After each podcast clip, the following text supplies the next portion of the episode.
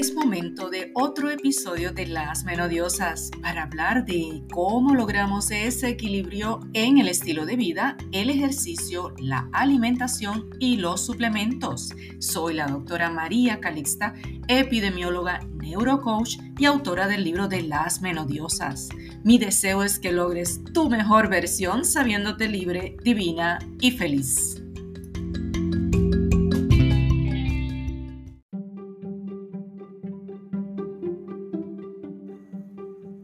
De cuáles son las hormonas que están funcionando en nuestro cuerpo siempre ha sido un lío para nosotras las mujeres. Lo básico que debemos entender es que el estrógeno está bien alto antes de la ovulación y la progesterona está bajita. Y que luego, cuando vas a menstruar, es lo contrario, que la progesterona está más alta y entonces el estrógeno cae. Pero a veces ocurre que las mujeres tenemos una dominancia de producción de estrógeno, lo cual se refiere a una condición donde los niveles de estrógeno siempre van a estar más altos en comparación con la progesterona. Cuando eso pues no se supone. Así que de lo que estamos hablando es que hay un desequilibrio porque tenemos demasiado estrógeno y muy poca progesterona para equilibrarlo. Esta dominancia de estrógeno se asocia con síntomas como los que han escuchado, ustedes están hartas de escuchar y muchas lo han sentido, que son cambios en el ciclo menstrual que ocasiona periodos irregulares, bien abundantes, bien largos. Estos síntomas premenstruales con mayor sensibilidad en las mamas, esa hinchazón abdominal, cambios de humor, dolores de cabeza, eh, fibromas que se desarrollan en el útero y que pueden causar sangrado intenso y dolor en la baja, en la parte baja de la pelvis, que puedes experimentar unas migrañas bien fuertes y bien frecuentes. Cambios en el estado de ánimo con mucha irritabilidad, mucha ansiedad, mucha depresión, hinchazón en las manos, en los pies, en los tobillos, debido a la retención de líquidos. Y todo eso se debe a ese desequilibrio, ese estrógeno en demasía. Esto, igualmente que en mujeres jóvenes, también ocurre en las mujeres en la perimenopausia y la menopausia. Pero ¿por qué? Si ustedes me dirán, si el estrógeno debe ya estar bajando, ¿por qué ocurre esto? Pues ocurre por cuatro razones. La primera, durante la perimenopausia, aunque los estrógenos se supone que empiecen a bajar, muchas veces lo que baja es la progesterona. Porque eh, por lo que los estrógenos se van a interpretar o van a seguir en un hiperestrogenismo dentro de nuestra sangre y produce todos los síntomas típicos, ¿verdad? De estos que mencioné, del síndrome premenstrual, el dolor mamario, el dolor, la hinchazón y todas esas alteraciones en el patrón del sangrado. Aquí a esto se le llama una dominancia de estrógeno relativa porque lo que vamos a tener es que la progesterona está bajita y entonces se sienten los estrógenos más altos. No hay equilibrio. La otra razón es que los estrógenos suben por encima de la progesterona eh, y ustedes dirán, pero si es que deben estar bajitos, ¿por qué están altos? Pues déjenme decirle que las mujeres en perimenopausia, inclusive en la menopausia, pueden seguir produciendo estrógeno en su cuerpo. Aunque no lo están produciendo en sus ovarios, su estrógeno proviene de otras fuentes en el cuerpo, como lo pueden ser los tejidos grasos, los huesos, la piel, el hígado y las glándulas suprarrenales, que ya he sabido que estas otras fuentes incrementan la síntesis de estrógeno y se vuelven más influyentes en esta etapa. Y por eso es que hay que darle un espacio al cuerpo para que se equilibre y no empezar a tomar estrógenos a lo loco, ¿verdad? Hay que evaluar los cambios. Un exceso de estos estrógenos puede contribuir, ¿verdad? Eh, llevarnos al riesgo del cáncer de mama, especialmente en las mujeres postmenopáusicas. Mientras que si tenemos los niveles demasiado bajitos, vamos a contribuir al riesgo de osteoporosis. O sea, los dos extremos son malos. Hay que mantener el equilibrio. La tercera forma en que esto puede ocurrir es porque eh, tengamos los estrógenos altos porque no los podemos eliminar bien, o sea que nuestro cuerpo no los puede eliminar bien.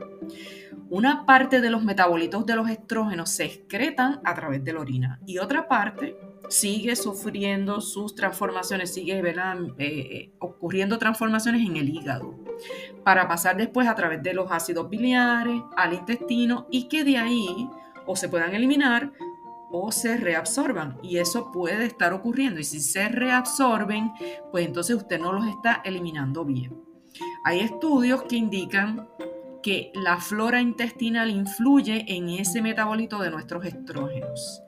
Y también influyen en la regulación inmunitaria y otras condiciones como lo son la obesidad, pero si queremos eliminar bien nuestros estrógenos ya utilizados, pues lo mejor es tener nuestra flora intestinal bien saludable. Así que la riqueza y las funciones de esas bacterias intestinales influyen en estos niveles de estrógeno que no son del ovario a través de la circulación que tiene el intestino con el hígado. Por lo tanto, Depende de esa comunidad microbiana intestinal que usted la tenga bien sana para que provea un efecto protector contra esos patógenos invasores y ayude en el aumento del sistema inmunológico, entre otros beneficios que tienen que ver con todo lo que es la eliminación de estos estrógenos. Así que los probióticos, si usted no está, eh, si usted no tiene una flora bacteriana buena, eh, considere incluir los probióticos en su diario vivir como suplemento. En cuarto lugar, usted debe saber que tener un, eh, puedes tener un exceso de estrógenos, pero es por consumo de alimentos o productos que tienen unas sustancias químicas que poseen estos productos como que son parecidos a los estrógenos y actúan enviando mensajes incorrectos a nuestro cuerpo. ¿Y qué productos o alimentos son estos? Pues miren, están presentes en los productos de higiene, en los cosméticos, en los alimentos y poseen sustancias como los bifenoles, los bifenol A, los plásticos o talatos. Por ejemplo, hay unos scrubs con unas bolitas de microplástico y usted se lo pasa por el cuerpo, pero también entonces eh, su, su, cuerpo, su piel los absorbe. En los retardantes de fuego hay parabenos, los filtros ultravioleta, eh, o sea, los que ponemos, nos ponemos en cremas, los plaguicidas, que son órgano clorado y que son capaces de alterar nuestro sistema hormonal, tanto en los seres humanos como en los animales también. Una vez nos exponemos a ellos, estos actúan como disruptores endocrinos y envían unos mensajes confusos al organismo y actúan como si fueran estrógenos a esos, eh, vamos a decir, a esos estrógenos que vienen de afuera de los productos, le vamos a llamar senoestrógenos.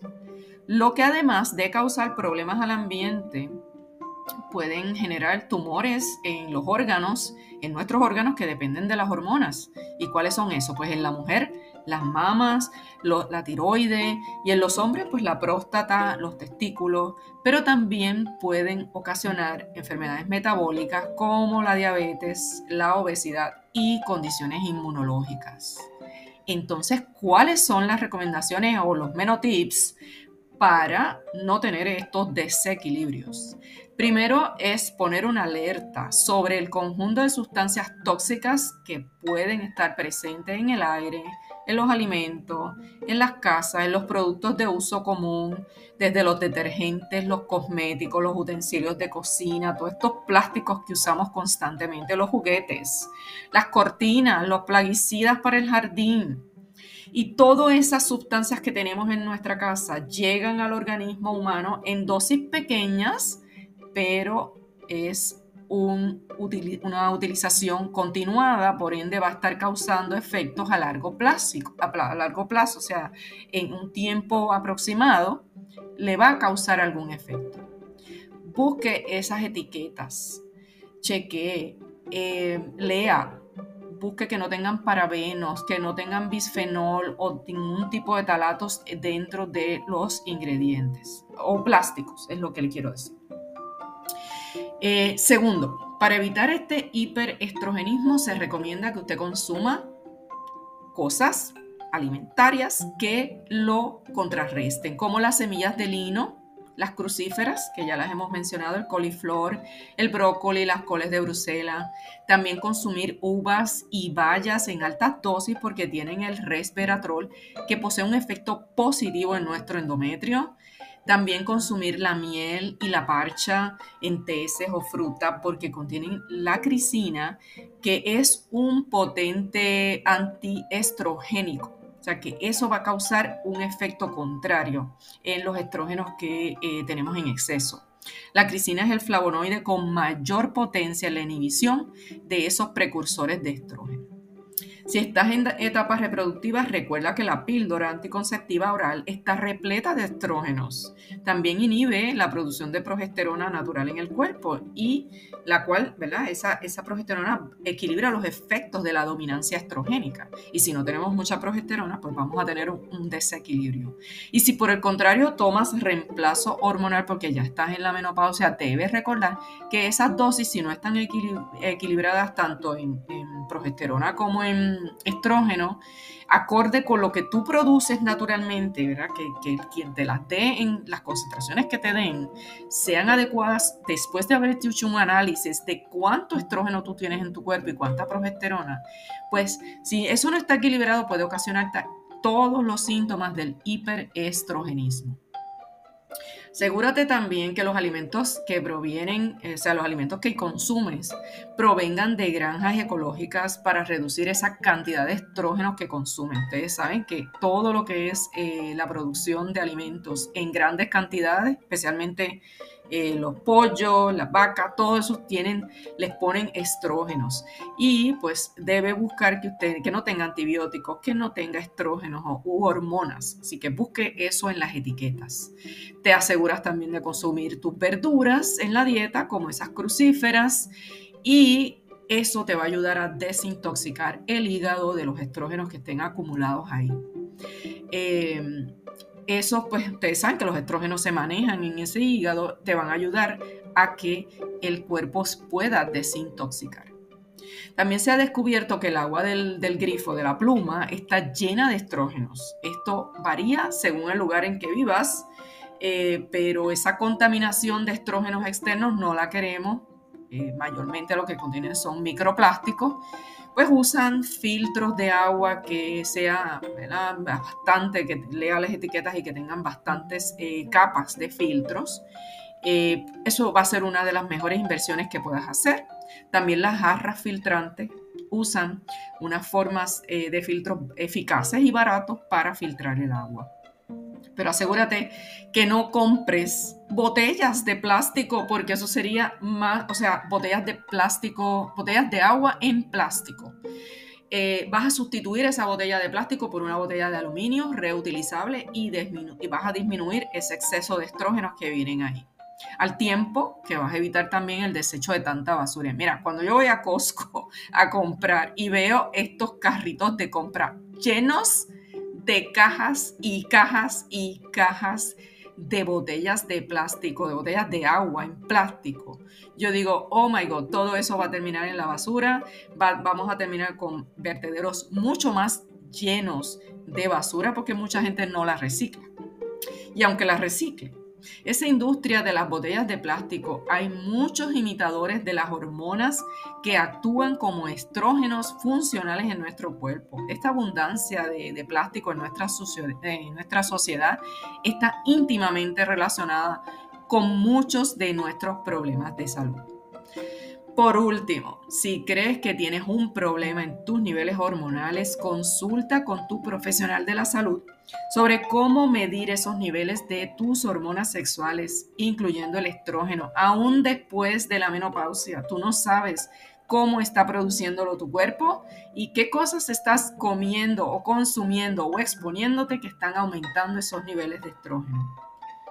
¿Ok? Buena salud y bienestar para todos y todas las que me acompañan hoy.